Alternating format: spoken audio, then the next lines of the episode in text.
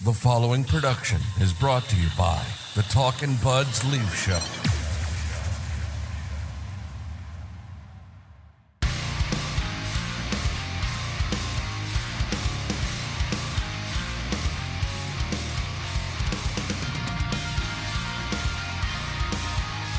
when you're in this podcast game long enough, you're going to have instances where things just don't go your way and you're caught off guard by things that happen. And you and I recorded a really great episode earlier that will live on in infamy in the Talking Buds archives as the episode that nobody heard because not 40 minutes after we wrapped up recording of that episode, Kyle Dubas makes another huge deal. We literally sat here for like 30 minutes and talked about, you know, they could use another depth piece on defense. They could use another depth forward. We were saying maybe they should prioritize the forward and forget about the defense. Well, Kyle Dubas was way ahead of us on this one, Ryan. Let me tell you. First and foremost, I should acknowledge, I haven't even acknowledged yet because I did so in the unheard episode that this is a rare remote episode for the Talking Buds Leaf show. Ryan is feeling under the weather, as you'll soon hear when he starts talking. Yeah, I um I I can't stand virtual podcasting, but sometimes you just gotta keep everybody safe and stay home, even though it's not the vid. Yeah. just a little cold, but sometimes you gotta stay home, keep everybody safe. It actually ended up working out. Like the fact that we have to jump on and re-record this, like you didn't have to turn around and come back to my house. We didn't have to do any of that stuff. So it actually, of- all days to do a remote episode, today is the day. So let's get into it, shall shall we? The Toronto Maple Leafs acquired defenseman Jake McCabe and forward Sam Lafferty and two conditional fifth round picks from the Chicago Blackhawks. Going the other way uh, is forward Joey Anderson, forward Pavel Gogolev, who I didn't even know was in the Maple Leafs organization, a conditional 2025 first round pick, which is lottery protected, a 2026 second round pick, and a 2026 second round pick, and that's it. So, your initial reaction to this deal? Was not expecting it today. Let's No. uh that's number one. Was not expecting a trade to come today, hence recording a podcast mid afternoon, getting geared up for maybe a last minute deal on trade deadline day. Um, you know what? It's just um it's Kyle Dubas saying, I gotta win around. I gotta go deep. This is it. This is my Alex Anthopoulos 2015.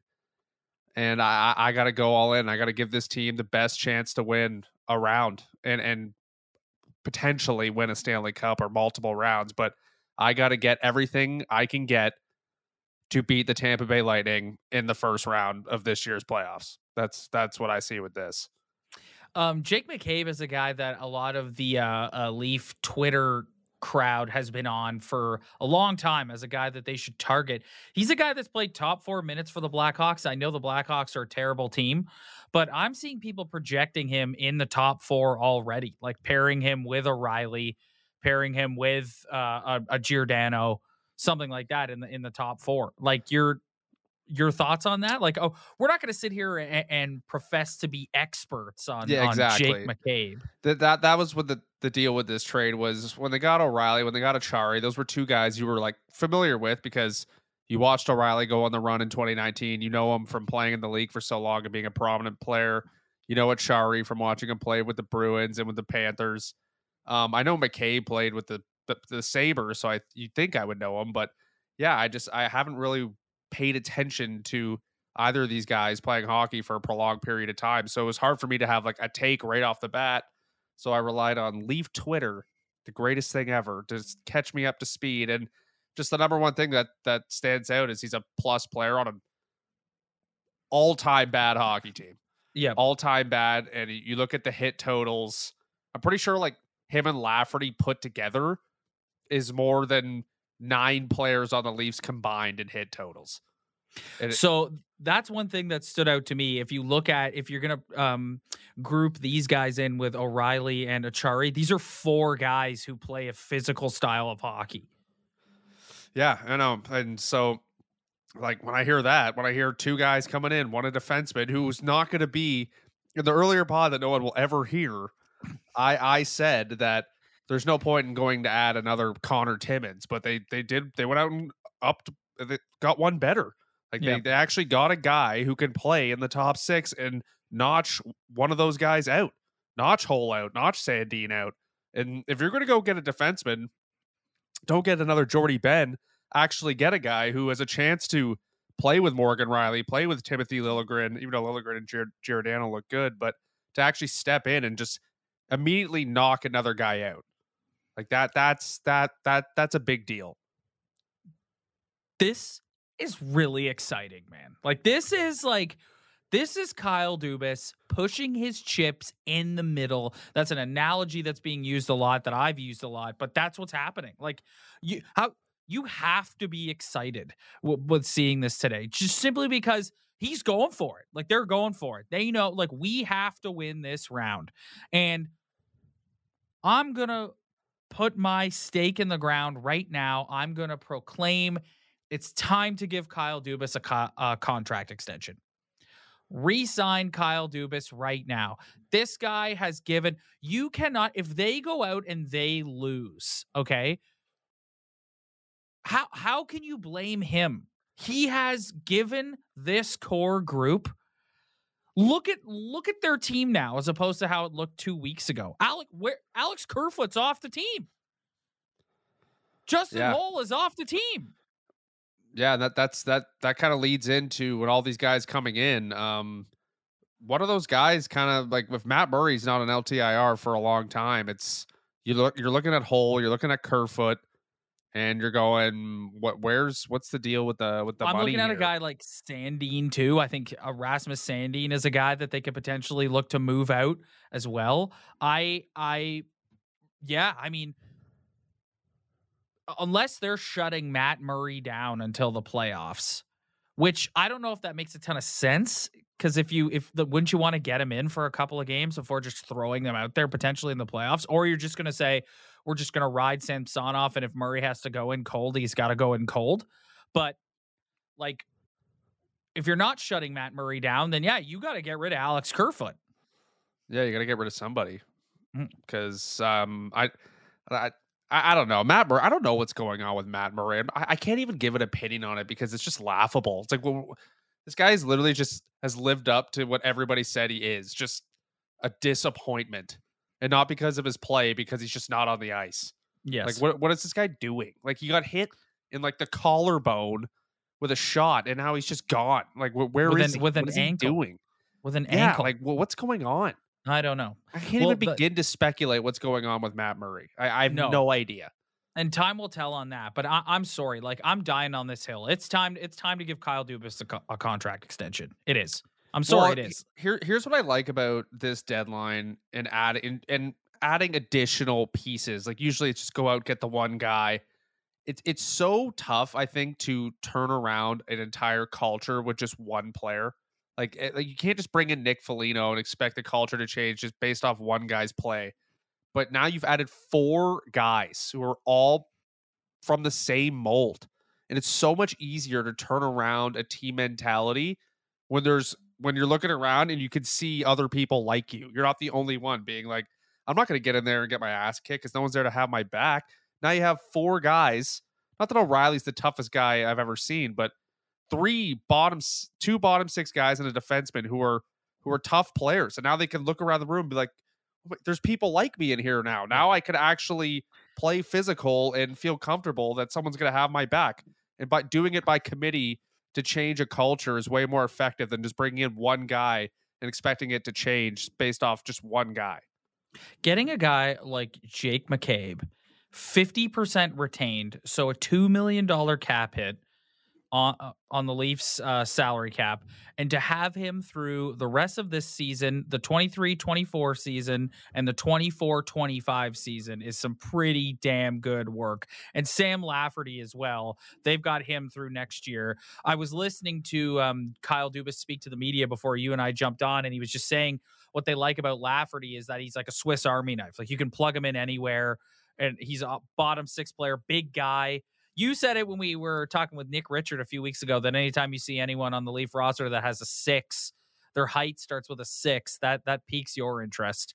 And so, yeah, of course, yeah, he's a guy you plug in. You could plug in maybe on the third line as a shutdown piece. You could plug in on the fourth line with Acciari. Like I just think.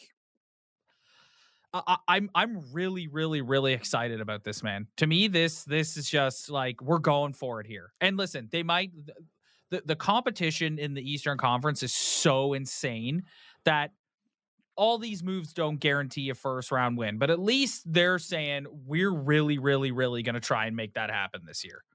Yeah, which is, I mean, I know you're really excited right now about Dubas. It's just, I mean, at the end of the day, it's going to be, it's, you add all these guys and it still might not work at the end of the day.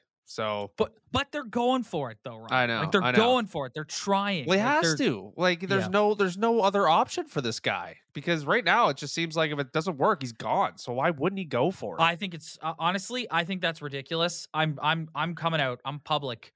I think it's ridiculous. It's ridiculous. The guy's, the guy has surrounded it. If they don't win, it is entirely on every guy in that dressing room, not the guy sitting upstairs. I, I just don't. I the thing I, I see this season at the deadline is he's finally realized what he has had. It just isn't good enough. Yes, it's, it, it kind of took him too long to realize that. If I did, if I did give a knock against them, it's just it took you this long to realize that Pierre Engvall sucks. Like it took you this long to realize that you needed to add more guys for a, a playoff style hockey series against the Tampa Bay Lightning. Like it just it took you this long. Like this is Well, why I he's going think- out getting so many but- different. He's not getting one piece. He's getting multiple pieces because he. It's like he can finally see what others have seen that what they had on their bottom six just wasn't good enough. yeah. They they are And- so much better right now than they were at the start of the season. Like even it's, it's, even it's two weeks ago, man. Two weeks ago, we were sitting here talking about. You literally sat here and we did a, a comparison of the Lightning bottom six versus the Leaf bottom six, and we were like, it's not even close. It's not even close. That that has completely changed. That's totally changed. And then and then the Lightning go out and get a guy, and then all of a sudden, just boom, the, the Yes. Leafs got two guys. Well, that was the topic of our of our um, forgotten episode was the the Eastern Conference arms race and the Bruins, the Devils, the Lightning, and all these teams loading up on guys. And Dubas said um, during his press conference a few minutes ago that he he was asked about you know just the Eastern Conference in general and how it is it's it's crazy, man. Like all these teams are stacked, and he was just like, I don't think that's the worst thing for our team, which I thought was a really interesting comment. Yeah, I, I think I, I think I mean obviously what's happening in the East impacts the Leafs, but th- is just about beating one hockey team, man. Like you get like all these pieces to me is just because it really if you look at it, Tampa Bay has won the Eastern Conference every single season for the past four seasons. Yeah. Like, you know, they are the Eastern Conference. I don't care if the Rangers are going to get Tarasenko. I don't care about that. The Leafs are playing the class of the Eastern Conference round one. The Devils can go at whoever they want. Eh, To me, they are playing the best team in their conference round one. I don't care how good the Bruins are. This is the class of the East. So every single move that Kyle is making is just to to tactically beat the Tampa Bay Lightning. What what can I add that we didn't have last year that we could have needed to beat that team? I don't care what the Rangers are doing. I really don't. Yeah, it's well, that's this comes back to what you and I have been talking about of of if they win a round, it's like that's what it's about. It's about winning the it's all round. it's It's, not about. about winning a cup. It's not about going on a deep run. It's about breaking through the ceiling, getting the monkey off the back, whatever analogy you want to use. That's what it's about. Winning that first round. Period. End of discussion.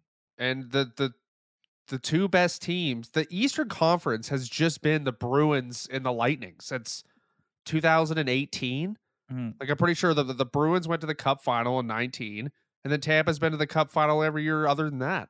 Yeah. So it's like screw the Rangers, screw the Devils. I don't care what they're doing. We we, we just got to make all our moves to make sure that we're ready to beat Tampa Bay round one, and then we'll worry about the rest later. I, I, whatever. Who cares about the other teams? Who who's out? Is it Alex Kerfoot? Is it Rasmus Sandin?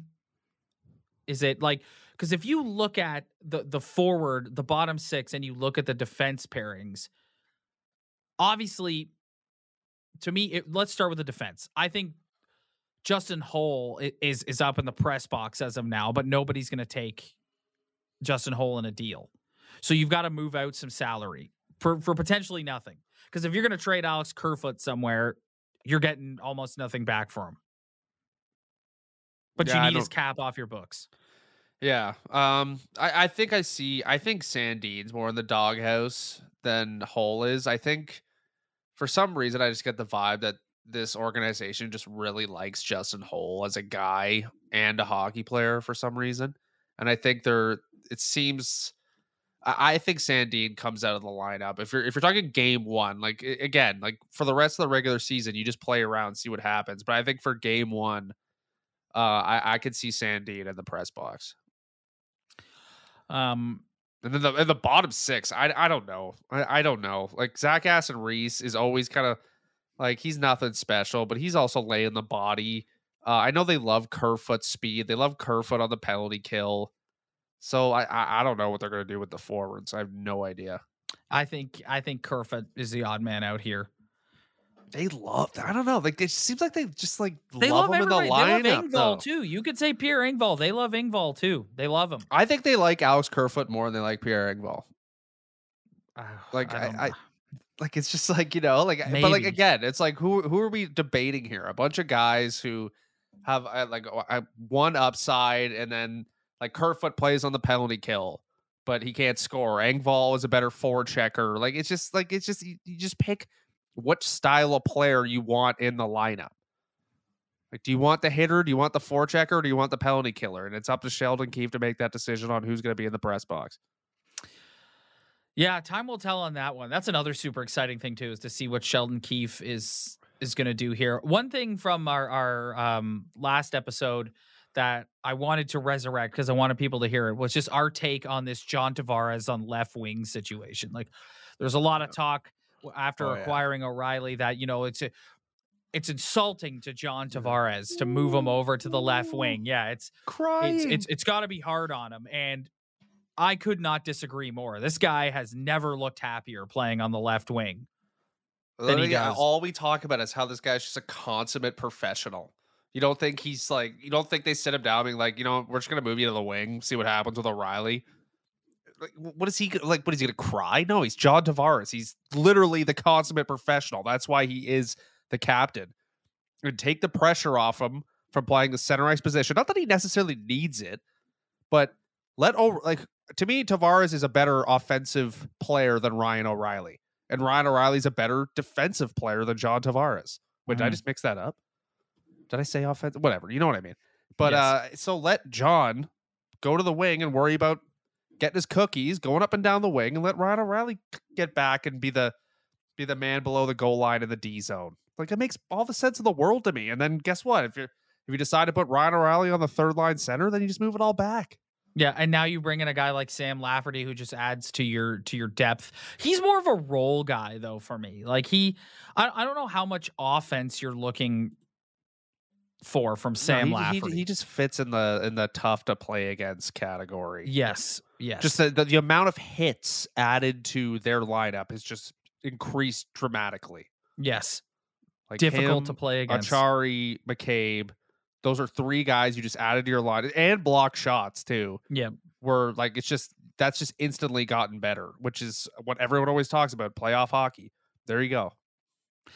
Do you feel more confident that this will help put them over the uh, i still get a little nervous about the goaltending i think Oh, yeah. samsonov has been really good and we talked earlier about murray being such a question mark if there's anything that i think could potentially let them down that i that does concern me a little bit come April, it's the goaltending. But if you're looking at uh, forward and defense, I think if you're going to stack those two rosters up at the time of this current recording, I think there's no reason why the Leafs can't beat the Tampa Bay Lightning in the first round.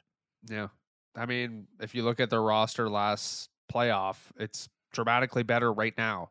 Yeah. They were only one goal away. So you're just hoping that adding all these guys have just helped you. You were literally you're one goal away. That's it. And you were in game six, you were a couple high sticking penalties away from ending that in six. So it's just all these additions, just is it enough to just get that? It just no matter what, they go to that last game and they find a way to lose, whether it's by one goal, by three goals.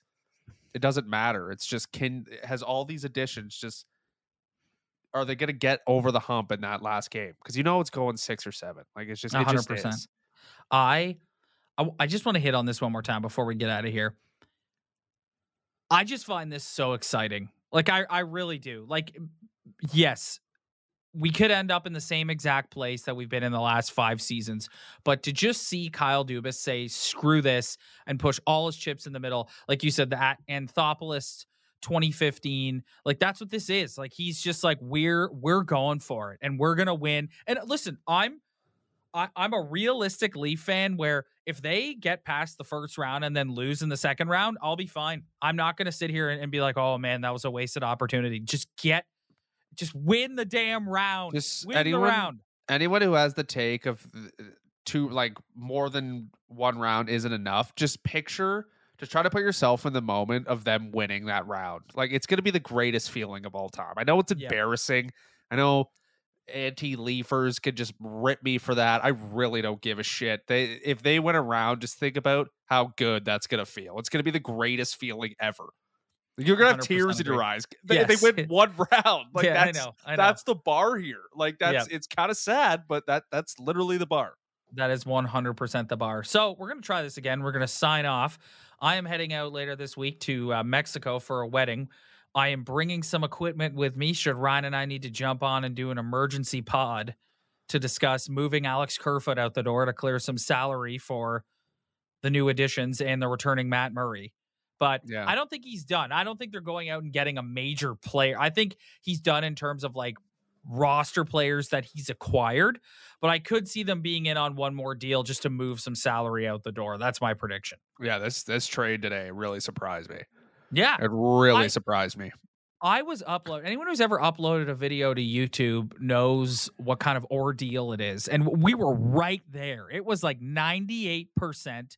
And I have um Twitter notifications on for Leafs PR. So I'm sitting there and I'm like writing out the description, I'm getting the thumbnail ready. And then um my phone dings and I look down on it and I'm like, "Oh, guess this is garbage."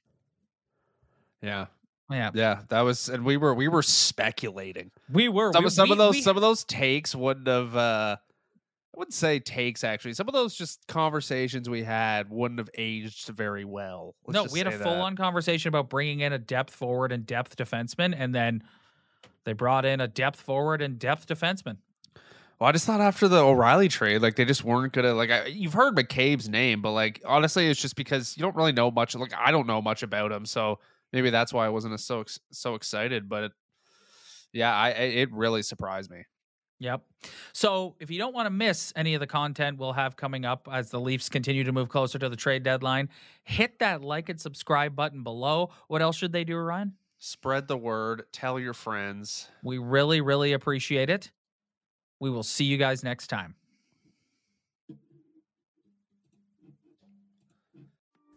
This is Charles Adler. After a few years of working on radio and television, The Charles Adler Show has evolved to a natural place in 2023. YouTube, podcast, and open RSS. You'll hear the show as it always has been delivered, concise, with context, clarity, and empathy. And as a bonus, the guests will be natural born storytellers who won't fear telling stories that are personal and emotional. They won't fear uncomfortable questions. Most important, they won't fear me. Follow me on Twitter at Charles Adler and subscribe to the show wherever you get your podcasts.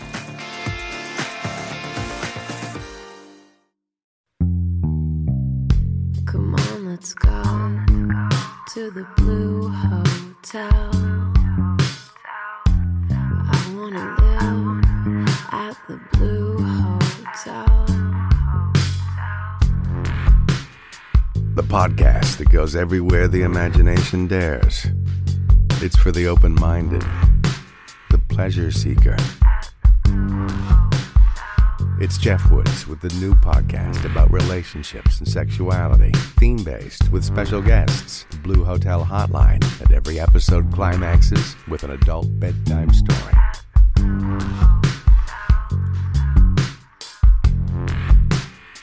Get a room and listen in at the Blue Hotel. Begins Friday, September 23rd.